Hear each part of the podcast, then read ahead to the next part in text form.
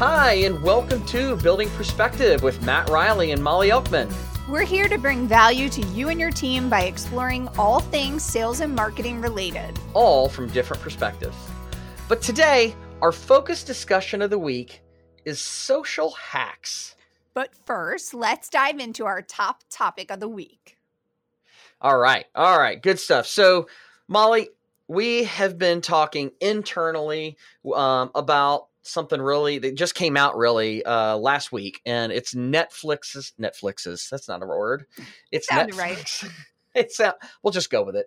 Uh, with Netflix new film that they just put us pushed out called The Great Hack, and uh, the Great Hack is all really all about the Cambridge Analytica scandal um, and how Facebook was a part of that, and and how important data is. And so, really, that's what we're going to talk about the first half, the first segment of our show. And then we're going to dive into with our social media team. And so, about once or twice a month, we're going to bring in our social media team. We call them the Social Corner. And we'll find out a little bit more later about why we call them the Social Corner. A little funny story there. Um, and they're going to come in and talk about best practices and really kind of break down the ins and outs of social media in general. So, we'll be bringing them once or twice a month in uh, on episodes. But we're just going to sit here and talk a little bit about the movie, The Great Hack, and kind of what our takeaways were from it and how that maybe correlates into some recent changes that we're seeing um, across social media platforms. So, Molly, you, you go first. Yeah. So, I think we both had a reaction to this documentary. Um, my reaction, I think I took it more to heart and I took it kind of personally. I think, um, you know, sometimes advertisers and marketers you know, we get a bad rep. It's like we're trying to persuade or manipulate in some way. Um, and for me, this like triggered something. When I was watching The Great Hack, it kind of, you know, triggered something about how thin that line is between marketing and manipulating. And I think data is so valuable. And we have gotten to a point where that is the commodity is people's data because we want to personalize any type of buying experience. And that includes housing. And I think a lot of the changes that we're seeing on social media that we're going to talk about with the social corner are quite frankly directly um, in response to what happened and what's documented in this um, specific documentary, The Great Hack. No, I think you know. I know when you and I were talking about it, we actually had an internal discussion about this as as a team, uh, and we were kind of. My take was, and it was a little different than yours. I had saw I saw the preview for it maybe a week or two before they released it, and my initial thought was, "Oh my gosh, this is going to be bad." Like this is going to be on like headline news you know once this thing releases this is just it's going to have like a public outcry of what have you been doing with our data um, so I actually thought it went a lot better than what I anticipated going in. Uh, I was really expecting some bad stuff, but it, it there was some insights there. It wasn't anything for me that was shocking or surprising because I, you know the Cambridge Analytica scandal really came out about a little over a year ago, and I think it's kind of more old old hat there as far as that. It's not like news breaking, but you did get to see some behind the scenes stuff. You did get to see how they this company Cambridge Analytica um, was involved with the marketing manipulation of political campaigns from the U.S. election to uh, to um, Brexit, right? And and just how it, they actually referred to in the film, they actually referred to it as weaponized information like it was they were turning it into a weapon and how people were util- utilizing it to manipulate the thought process of things and that was the big one of the biggest takeaways for me. Yeah, and they were using military tactics to persuade people based on these 5,000 plus data points that they had on on individual people, which for me, I've never thought of data in a way of truly manipulating using fear. And we talk about emotion so much. I mean, if you've ever heard me speak, it's always about how marketing is emotional and buying a home is emotional. And we always try to tap into those emotions. But then when you use fear and you use, um, you know, you identify people who are more persuadable based on their activity online and and even their messages. I mean there was definitely some illegal activity. For me why this resonated more uh, than just reading about it previously is it really showed you the people behind it and it really followed one person in particular. And in our discussion here at group two you know we kind of talked about she's kind of in some ways the hero of the film but she's also not likable and the film does not try to make you like her what it really does you you see this line of um, ethical and unethical and kind of where that gets crossed and what that looks like in human form. So it is if anything, it's more fascinating um, just to see that you know all these data points really um, can be used, and I think I do think there will be changes in the future about how data is used. And I think it will affect our industry. We're already seeing it affect our industry with social media targeting. Yeah, for sure. And just to kind of clarify a couple of things that you said in case you in case if you're listening you haven't seen the film. So cambridge analytica was essentially a marketing firm a digital marketing firm in uh, europe and they claimed to have 5,000 data points on every U.S. citizen, is what they said. And well, and uh, obviously they're referring to people that are tied into Facebook specifically. And how did they collect that data? Well, they collected it through all the crazy, silly quizzes and personality tests, and all the. It, it was like running rampant there for a while. Everybody was, you know, we what was it the, the FaceApp that everybody was using and sharing all their info recently. But you you know, rewind a year and a half or two years ago around the 2016 uh, election time, that stuff was running rampant. People were taking personality profiles, all these little quizzes, like, you know, what color are you if you were a color? And, you know, they were collecting, people were just going in and clicking, yes, I agree. And it was telling you basically, hey, we're taking all your information. Um, and nobody read the terms and conditions before they actually started. So technically, they didn't break any laws. Like nobody's going to jail. They did break the Facebook's terms and conditions. So as Cambridge Analytica, as a Facebook partner, they did break Facebook's terms and conditions uh, when it comes to how you were going to get data, storing the data, and using the data. So they they were essentially going out scraping profiles uh, and pulling in all this information because people were going in and clicking, yeah, I want to take this quiz or I want to know what type of bird I would be if I were a bird. And that's how they were that's how they were collecting this information. And so uh, that that's really kind of the backstory of how they they said that they got the information, and they were marketing the fact too that you know it always it goes back to like they started working with the Ted Cruz campaign, and then it transitioned into the Trump campaign, and not to get political because this isn't a political stance. But at one point, I think they said the Trump campaign was it. I think it was the Trump campaign. I, I don't want to misquote this, but somebody was spending a million dollars a day, a day on Facebook ads because they were so so highly targeted. I think that's that's that was the big shocker. A million bucks a yeah, day. Yeah, and we did talk um this documentary was from one perspective and we are not naive enough to think that you know that doesn't happen on all sides of a political campaign. Um, that was the example in this documentary. Um, but thank you for clarifying because I did think that there was illegal activity, and and I'm I'm glad that you clarified that. I think for me it was so overly unethical that it felt like that can't be legal, and in particular one aspect of it, which is.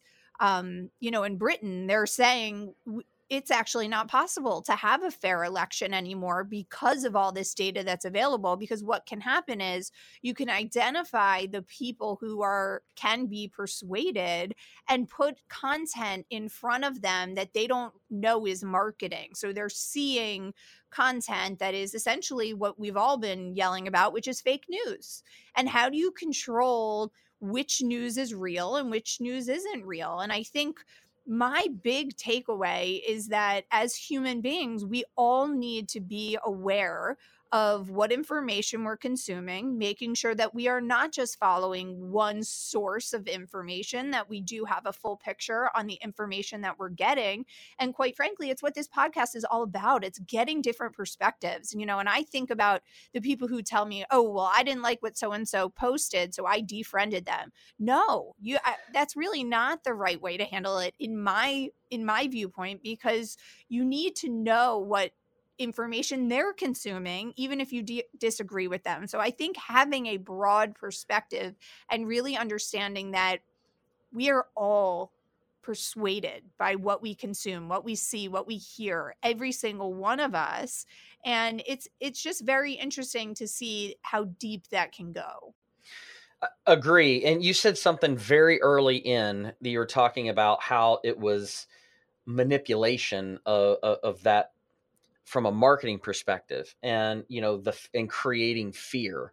And there's two things uh, speak to that we can talk talk a little bit more about it. So in in my eyes the definition of a sale is the transfer of emotion from one person to the next right? And so that can either be a positive emotion or a bad emotion. And back in my builder days managing sales, I, one of the things I would always talk to the salespeople about is listen, a sale's made every time a customer walks in the door. You're either selling them or they're selling you. Now, if your if your attitude is bad for the day, like you had a bad day, this is like not having a bad attitude as a person, but you've had a bad day, and the importance of shaking that off as you walk in the door because if you're going to sell them something, you're selling them your emotion.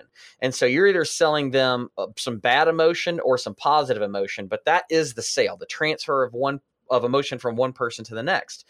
And then but that's actually what sales and marketing is all about and in utilizing FOMO, right? Fear of missing out on something. That's how we create urgency. But you get in the the line, you try to find the line of is it you're trying to I don't like to use the word manipulate because I think when you get on the ethical side of it, it's convincing. But when you cross the line, it's called manipulation. Because if you find out a friend of yours or somebody else you know or work with has been manipulating you, then you're pissed. right?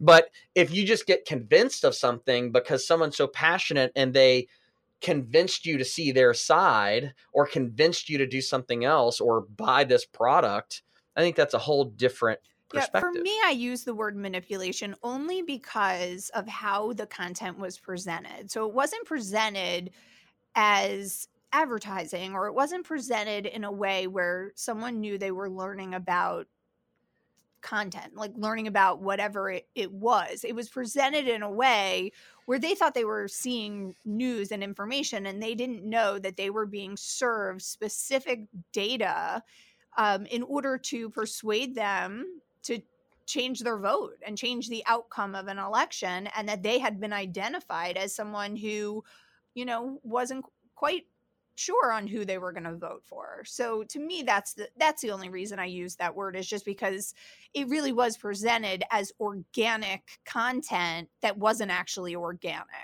And I agree with you because I think what they did was manipulation. It did cross the ethical line. And and that's where you try to find the right line of okay, what's just pure sales and marketing and then what is social manipulation?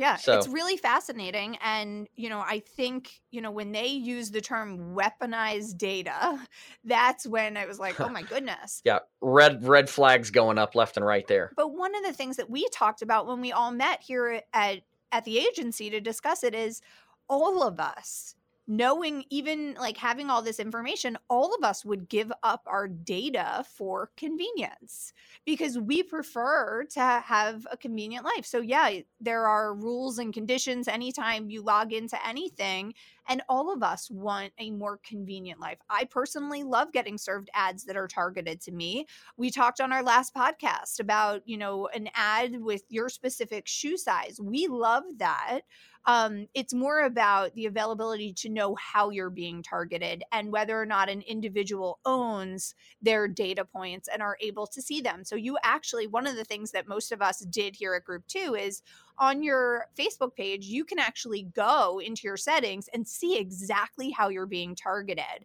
And it's really fun and funny. So if you've never done that, do it. Um, it's right in your settings, and you can go in and see exactly which companies have your information and what likes and interests you're being targeted based on. And you are actually in control of your data. So I think um, that's a fun little exercise for people to do after they listen today.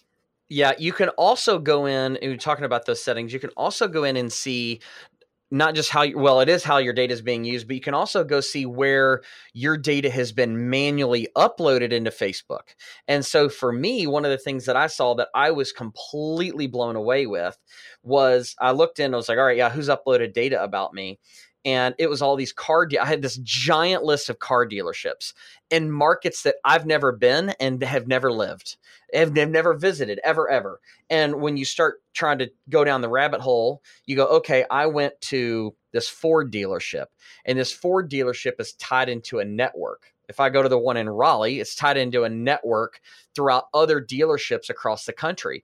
And so I've seen this when I go travels anywhere, whether it's for uh, personal or whether it's for going to visit builders.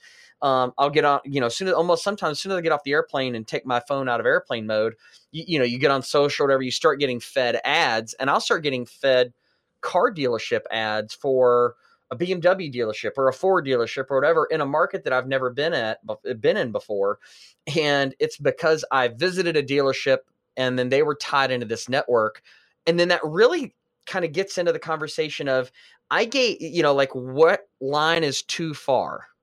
Because I gave you you know this car dealership in Raleigh, North Carolina, my information because I wanted to test drive this car.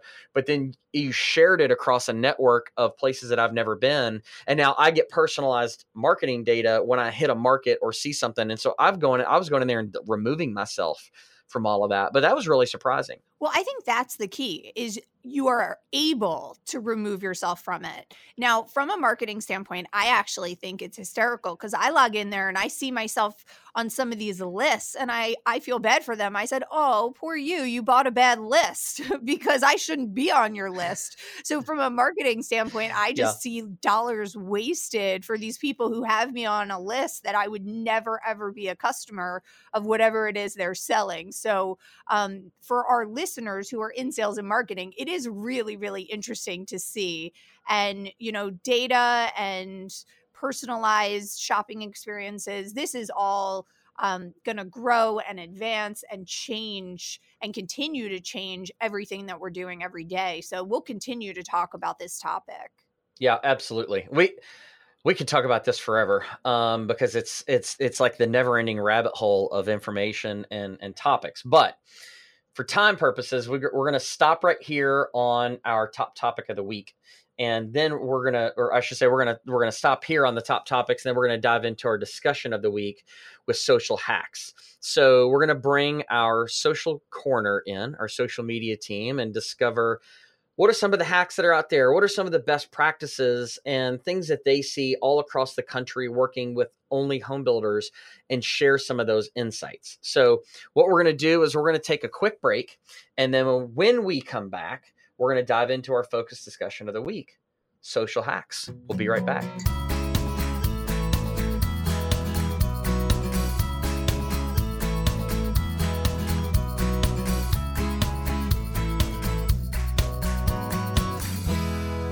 Right, and we are back from our break, and we are going to dive right into our focus discussion of the week, which is social hacks.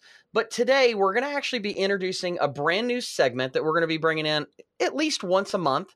And we're calling this segment the Social Corner. And what is the social corner? Well, the social corner is on our entire social media department, and they do everything, all the ins and outs of, of all of our clients and our social media.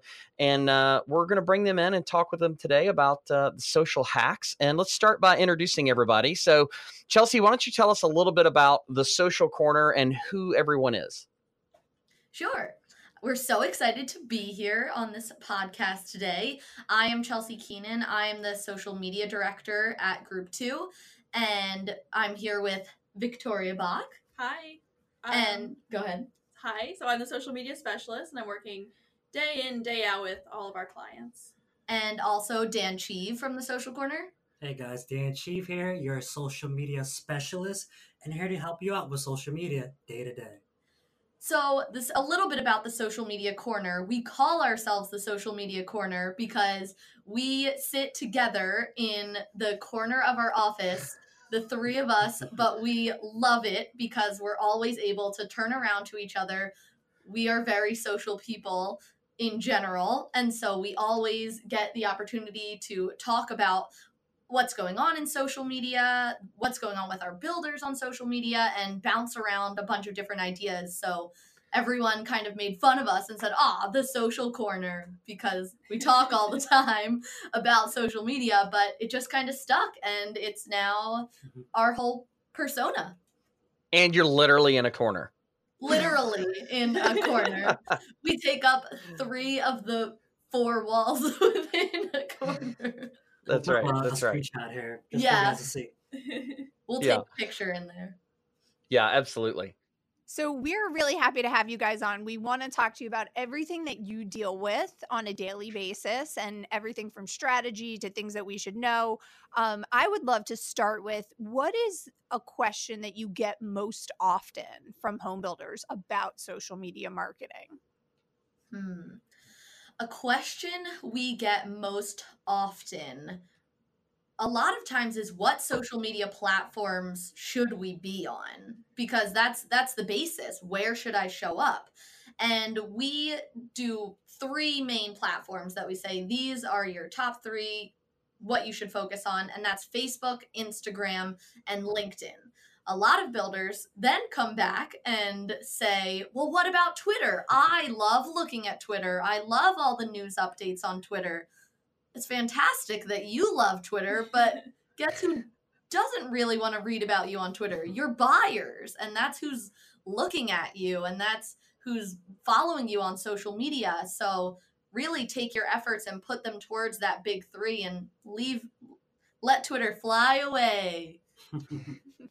it's it's obviously every every platform has its own individual best uses and twitter's great for live events and for news it's just not great for home builder right Right.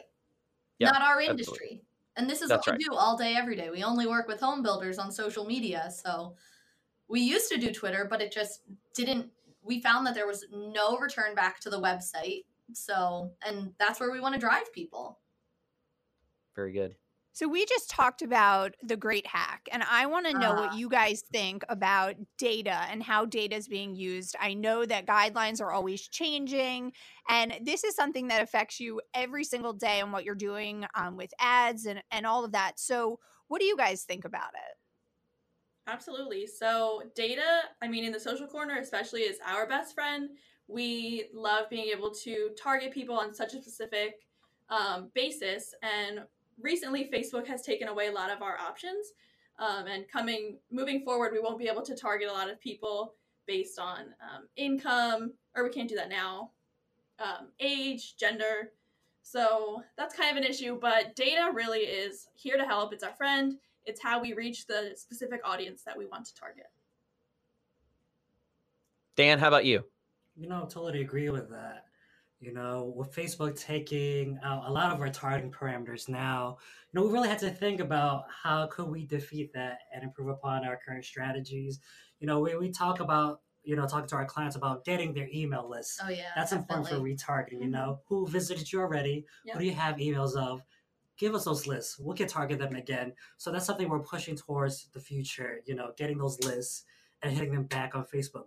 Just because, you know, we can't get those specifics in targeting. Yeah. You know, if you got those data, you got that data for us already, let us have it and we can hit them with it. Absolutely. and and this is a, a great a great thing to talk about is really as as facebook and social media in general but specifically facebook kind of tying into the the whole the great hack the the, the film that netflix just pushed out um, but really we have to use and utilize facebook's ai algorithm a lot more and we actually just wrote a blog about this and by the time this actually air quotes airs uh, that that blog will be live, so you can go read more about it as well. But really utilizing the face, Facebook's AI and, and and making sure that that we're that Facebook is letting us get in front of the right people. So what do you what do you guys think? I've been saying Facebook's not stupid. They're not a dumb company. And they want to keep as many people active on on their platform as possible. And with these new rules, if they didn't make their AI strong enough to rule out the people that they know won't interact with housing housing ads that go out, there we would be inundated. Everybody within from 18 to 65 plus, your entire news feed would just become um, jobs, credit cards, and housing. And Right. Facebook's not going to do that because then 18 year olds would just leave. They want to go on there and find, I don't know, clothes, whatever 18 year olds like these days. I don't know.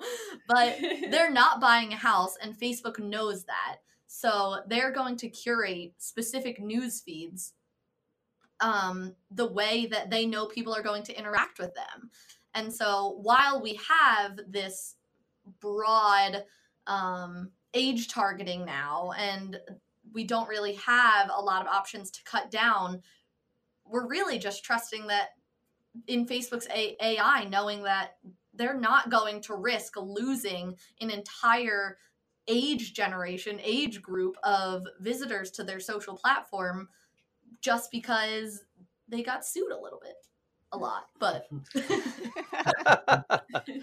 well, and when you and honestly, when you say we have to trust, the the reality is is we've actually been as a group, Yeah. we've been testing using Facebook's AI for a while now. And so it's the old saying trust but verify. And and that's really what we did. We trusted, now we verified that uh that it- is working. That Yeah. it's it, and we're actually finding well, you tell us what are we finding in those results from all the data that you know and all the testing that we've done focusing on the AI.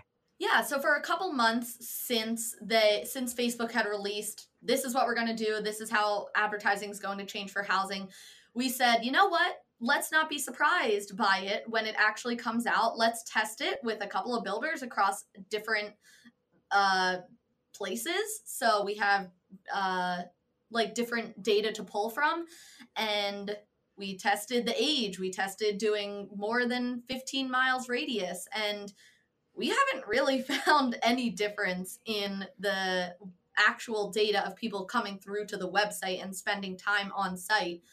Maybe there were a couple more clicks to the website and time went down a second, but it's nothing significant. Also, a lot of that has to do with changing the messaging and changing the way you're advertising. So, like the great hack has not done, being extremely transparent in what you're selling, and people aren't going to click on things they're not interested in. And so we make it very clear with great ad messaging and creative that we are selling homes. And if you'd like a home, come to us. Mm-hmm. So, Yeah, I think yeah. I think historically home builders have undervalued social media because they don't necessarily understand the return from it and how important it is for the process to show up where buyers are. And I think we've seen more recently uh, with through analytics that that is completely false and Yeah. and we are you are able to get in front of your audience on social media. So can you talk a little bit more about that and how we're driving people to the websites?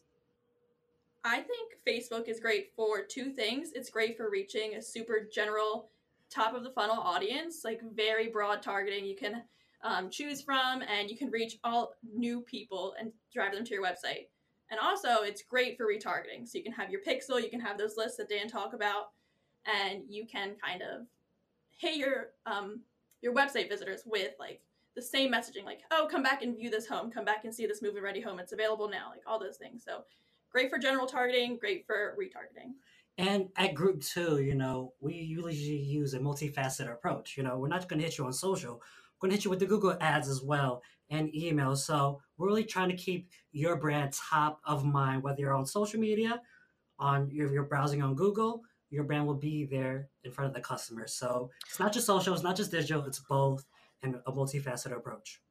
Yeah, and I think too when we're talking about um, when you're talking about that, Vicky, is really what you're talking about doing within within social media itself is creating its own your own marketing funnel, right? So you're starting at the top of the funnel with intent with general questions mm-hmm. about you know you're coming across something in some general engagement and then as you start to come down that funnel where you're starting to talk about remarketing to people bringing them back to your site or interacting with them making them interact with something again that they've interacted with before or something new bringing them further down that funnel into much more of intent based search mm-hmm. so now instead of just being brand recognition now they're coming further down that funnel into much more of an intent based search and do you guys find looking through all the builder data that we have that that that social media in general I feel like, and you guys can confirm this, it, it doesn't always get the credit that it deserves because it's it really focuses in on top and middle of funnel mm-hmm. and not necessarily the bottom where it's actually spitting out the physical lead and the and the physical sale. As the social media corner, I declare that correct. social media does not get enough credit for the actual conversions that it can lead to. We've found w- with collection ads specifically that we're using and these can be top of these can be to top of the funnel audiences or to middle of the funnel or to bottom of the funnel. We've found even with new audiences with collection ads, you're sending them exactly where they are looking to go. So you can send them to an available homes page, you can send them to a community page, you can just send them to about us pages.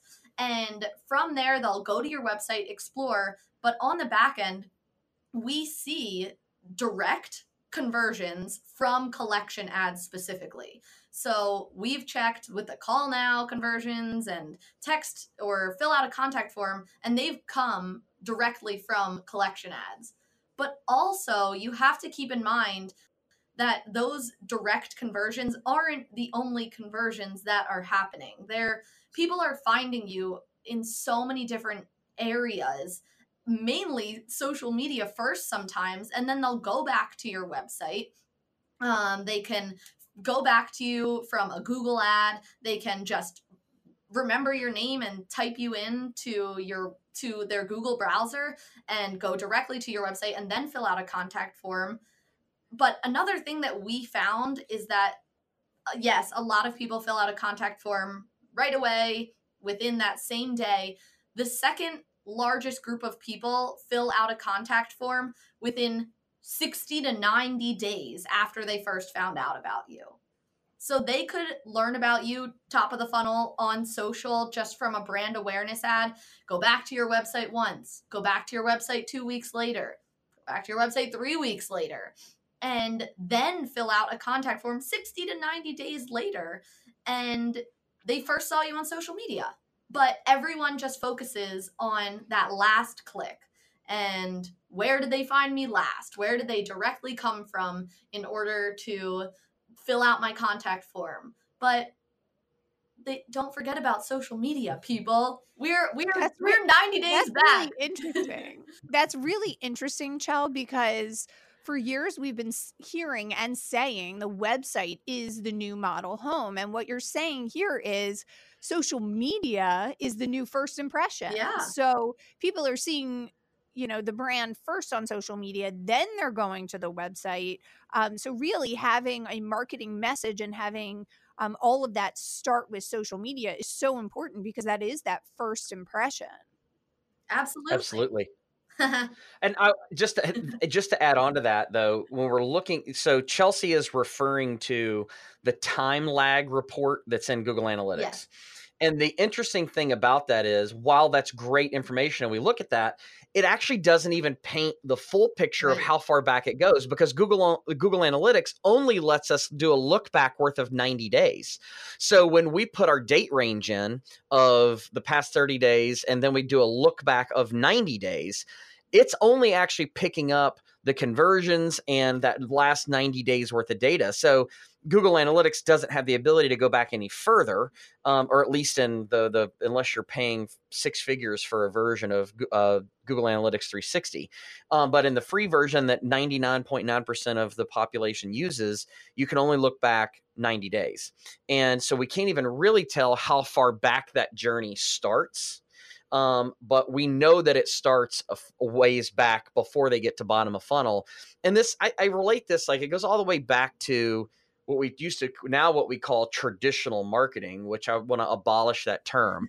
Is like we used to throw up signs and billboards all the time, and we just stated that they worked because people drove you know you look at traffic counts like okay this this billboard gets 300,000 eyeballs on it a day coming down this road and like okay well it works we just make this assumption that it works. But now we've switched into this into much more of the uh, actual measurement side of things and this is where we've taken the conversation of all right what was the last place that they clicked because if we looked at the last place that they clicked and we applied that same mentality across all our marketing sources we would be dumping 100% of our money into signage because that's where when they actually walk in the door that's where they tell us that they found us was the sign. It was because it was the last thing they saw at the community entrance before they turned in. So how'd you find us? Signs? Sure. But they're not thinking about six to eight months ago when they first interacted with your brand.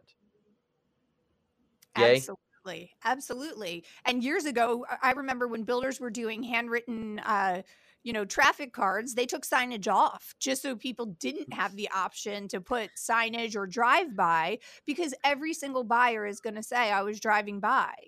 And it doesn't mean that signage can't be valuable, but when we're, when we're looking at a cost evaluation, it is definitely easier to measure the results of social media and digital marketing when you are able to see the cost and then look at it with the clicks and the actual sales.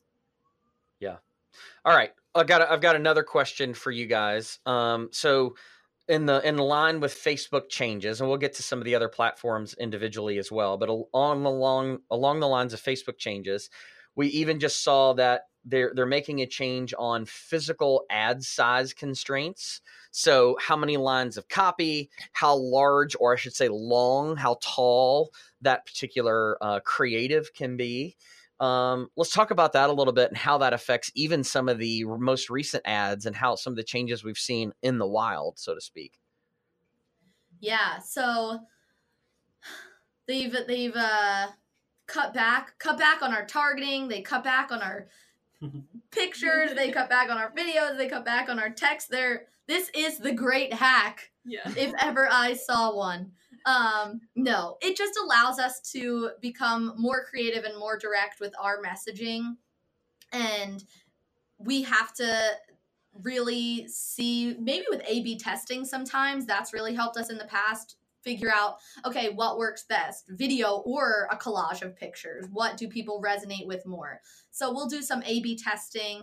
Um, a lot of times people really just like to the down and dirty. They like to see where you are, how much your homes are, what you're building, mm-hmm. and that's what we'll put in that first sentence just to grab people's attention because also with this age range and this broad targeting, if you put your price up there, then people will be like, okay, that's out of my price range or location, that's out of my location. I'm I don't want to move there.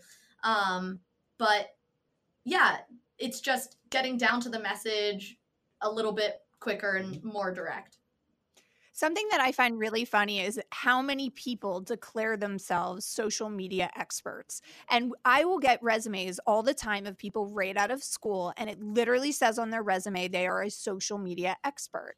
And I think that that is something that builders need to be aware of because all these changes, when I hear you guys talking about all these changes, I know that you are spending your entire day learning about these changes learning about you know how to implement them from a marketing standpoint so i'm almost offended at these um you know at these resumes that where these people right out of college are declaring themselves experts because it really is a skill set that you need to be working on every single day. You need to be learning about these changes and implementing them. And I think that uh, builders in general take that for granted. They think, you know, they're their cousins, nephews, neighbors, you know, fresh out of school kid can manage their social media and they're underestimating this is the first impression and that to be a social media expert, you have to have all this information.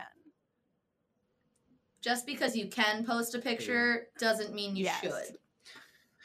I think the correlation to that, Molly, is oh well, they're young, right? Air quotes. They're young and uh, they know how to use social media, so I'll just hire them and they'll do they'll do my social media and it'll be great. But the problem, like you just said, Chelsea, just because you can doesn't mean you should. Also, just because you can post organic things, just because you're good at taking pictures of your food, um, or great or great selfies, sorry now vicky is an actual influencer she does uh, but uh you know but the difference is that's very different than running ads because that's Yeah. very that's much more scientific that's much more true marketing because you're matching results with copy and creative and the right audience and and looking at analytics like that's a very much more of a marketing approach than just a general i know how to use social media right Exactly. It's a lot like just because you know how to search for something in Google doesn't mean you know how to advertise on Google. right Yep.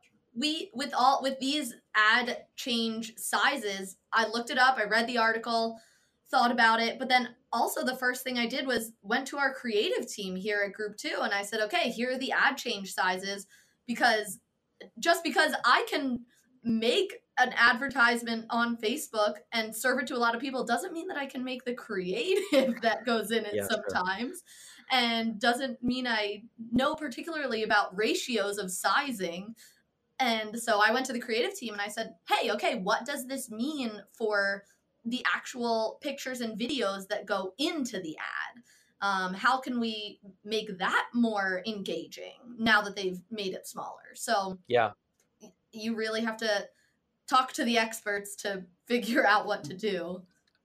Agreed. And and that ties into data driven creative, right? And if this is the first episode you're listening to of our podcast, go rewind a little bit and go mm-hmm. back to episode 1 where we talk about data driven creative and what that means and how running variations of copy and creative against your actual analytics is really important to make sure that you're getting in front of the right people.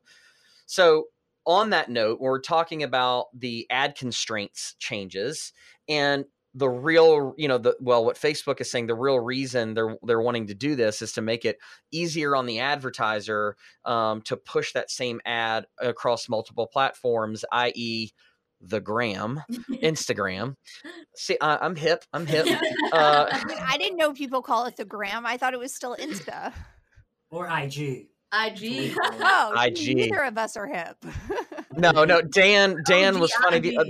The other day dan was talking to me and he said uh, he responded with something and he said oh bet and and then he instantly corrected himself and said, "Oh my bad, I meant to say cool. That's good."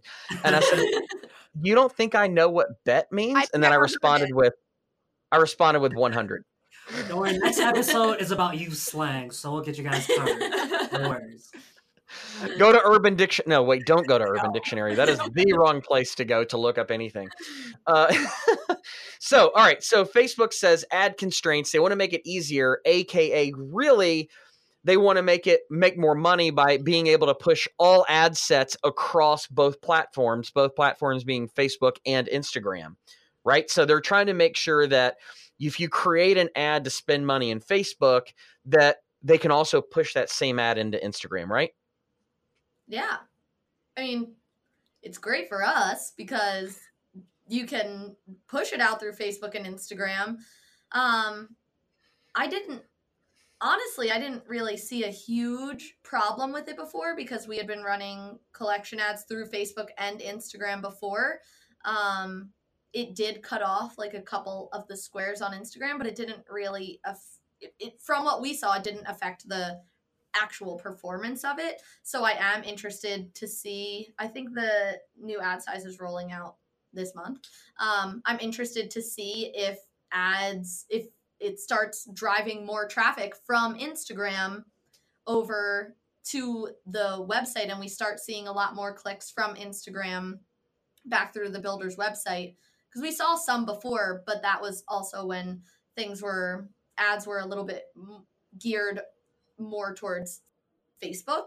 Um, but now that Instagram is like enormous, um, and they're catering towards Instagram, like you just said, I want to see how how the clicks back to the website go because that's that's what it comes down to is you can get a million likes and i don't know if we're getting to this in a couple minutes but you could get a million likes on an ad but if no one's clicking through to your website and no one's engaging on your website what does it matter Right.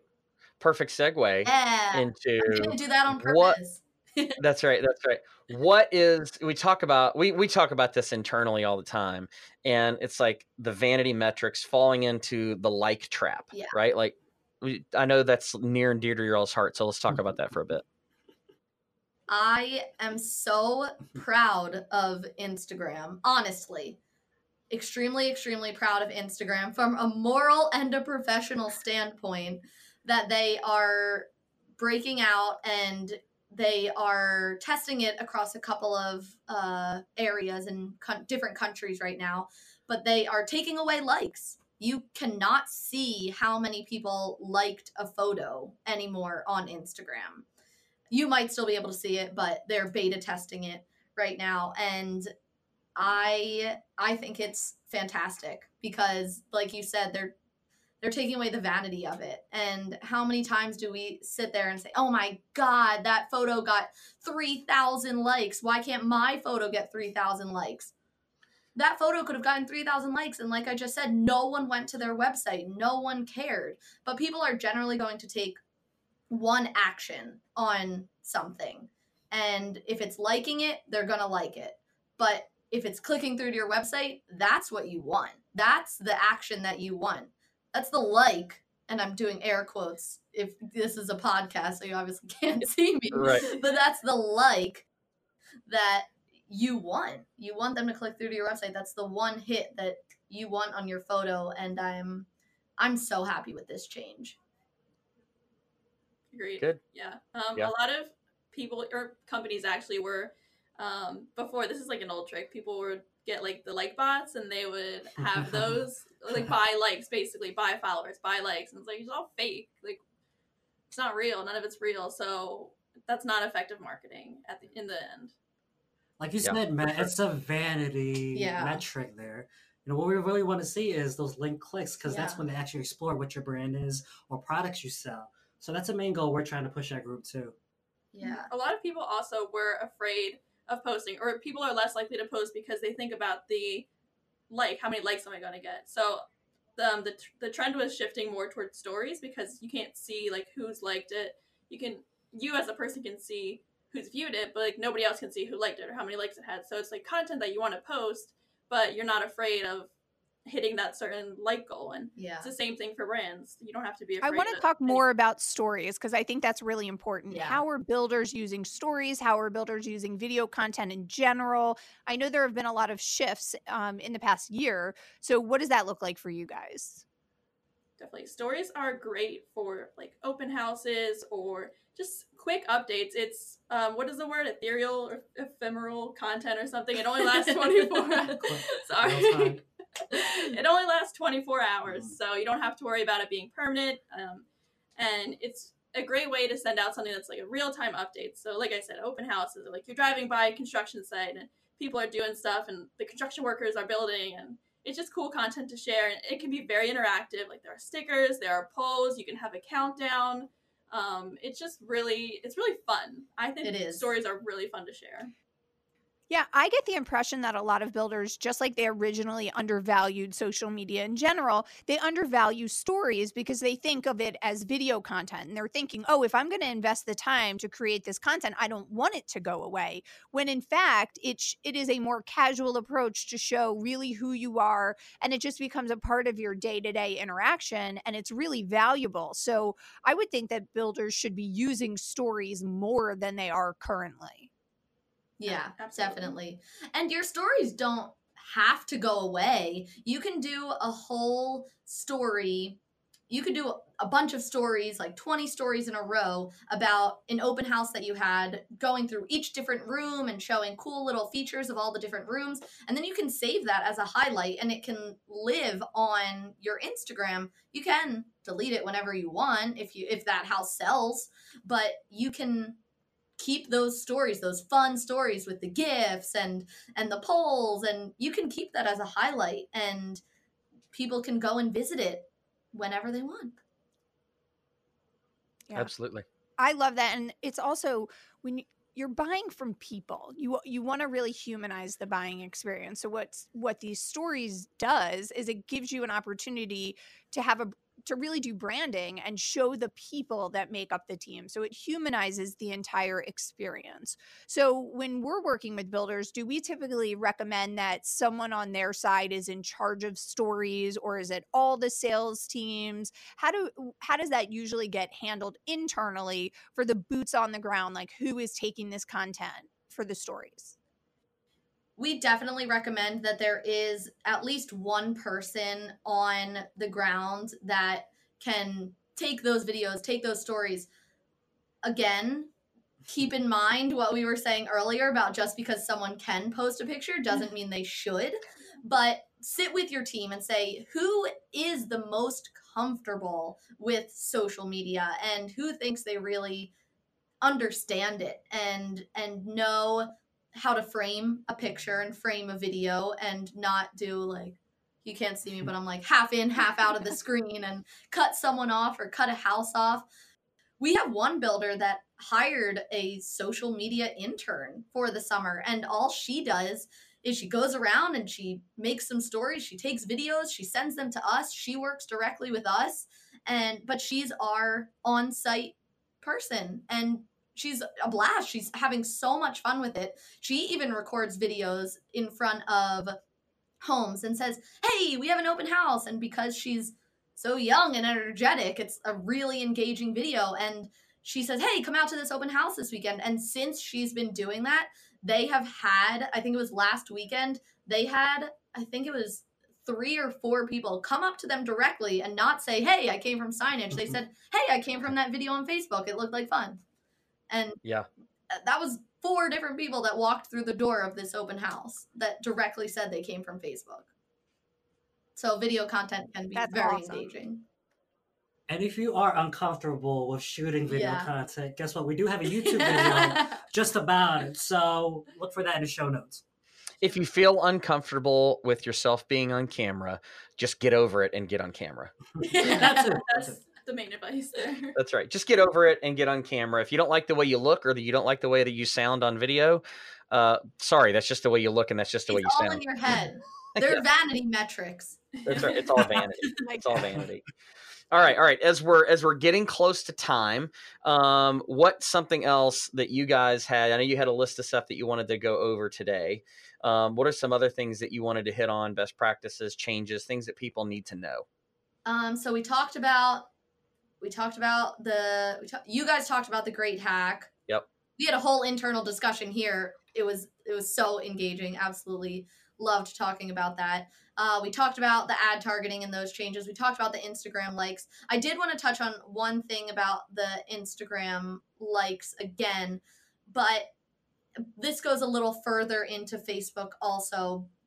But it's really about I think Vicky mentioned this a couple minutes ago, but I hope that taking these likes away from Instagram, and this is like my final closure, my hope for builders is that they become more comfortable getting on the camera now and they become more comfortable just sharing anything with us and all types of different content.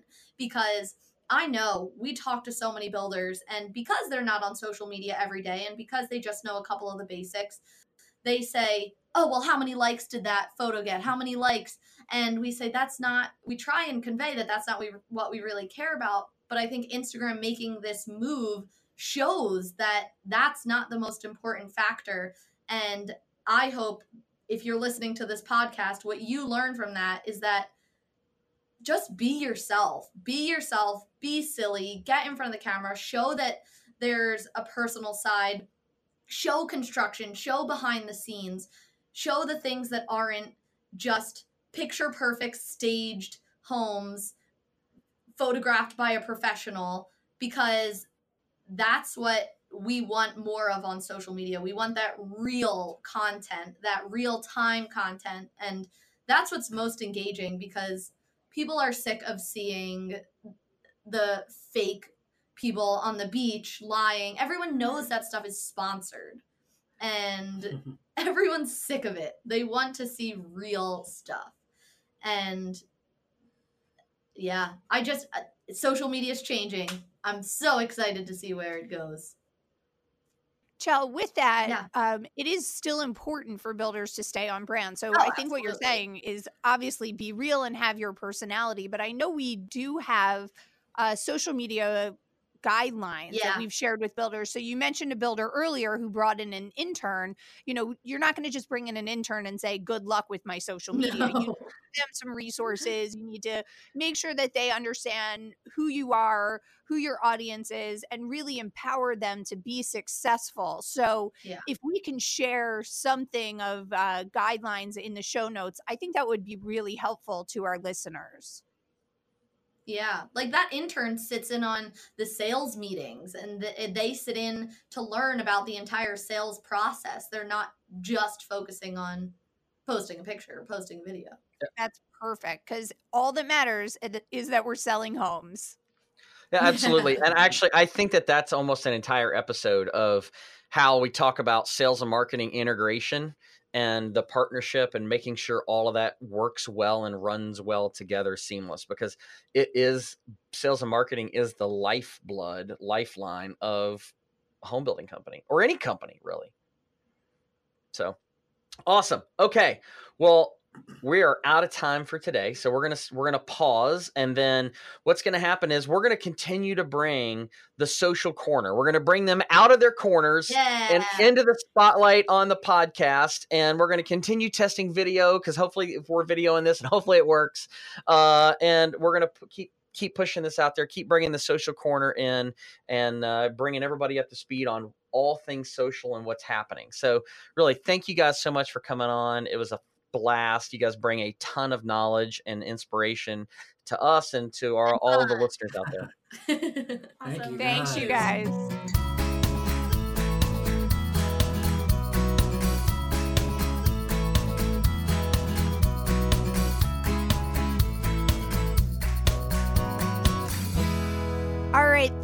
So much to our social corner. We loved having you on today. Chelsea, Dan, Vicky, you guys are awesome. We're looking forward to having you on future episodes and learning about the changes with social media and what you're doing every day. And we have so much to learn from you. Absolutely. And guys, as you're listening uh, to this, make sure we're going to continue to bring our social corner back.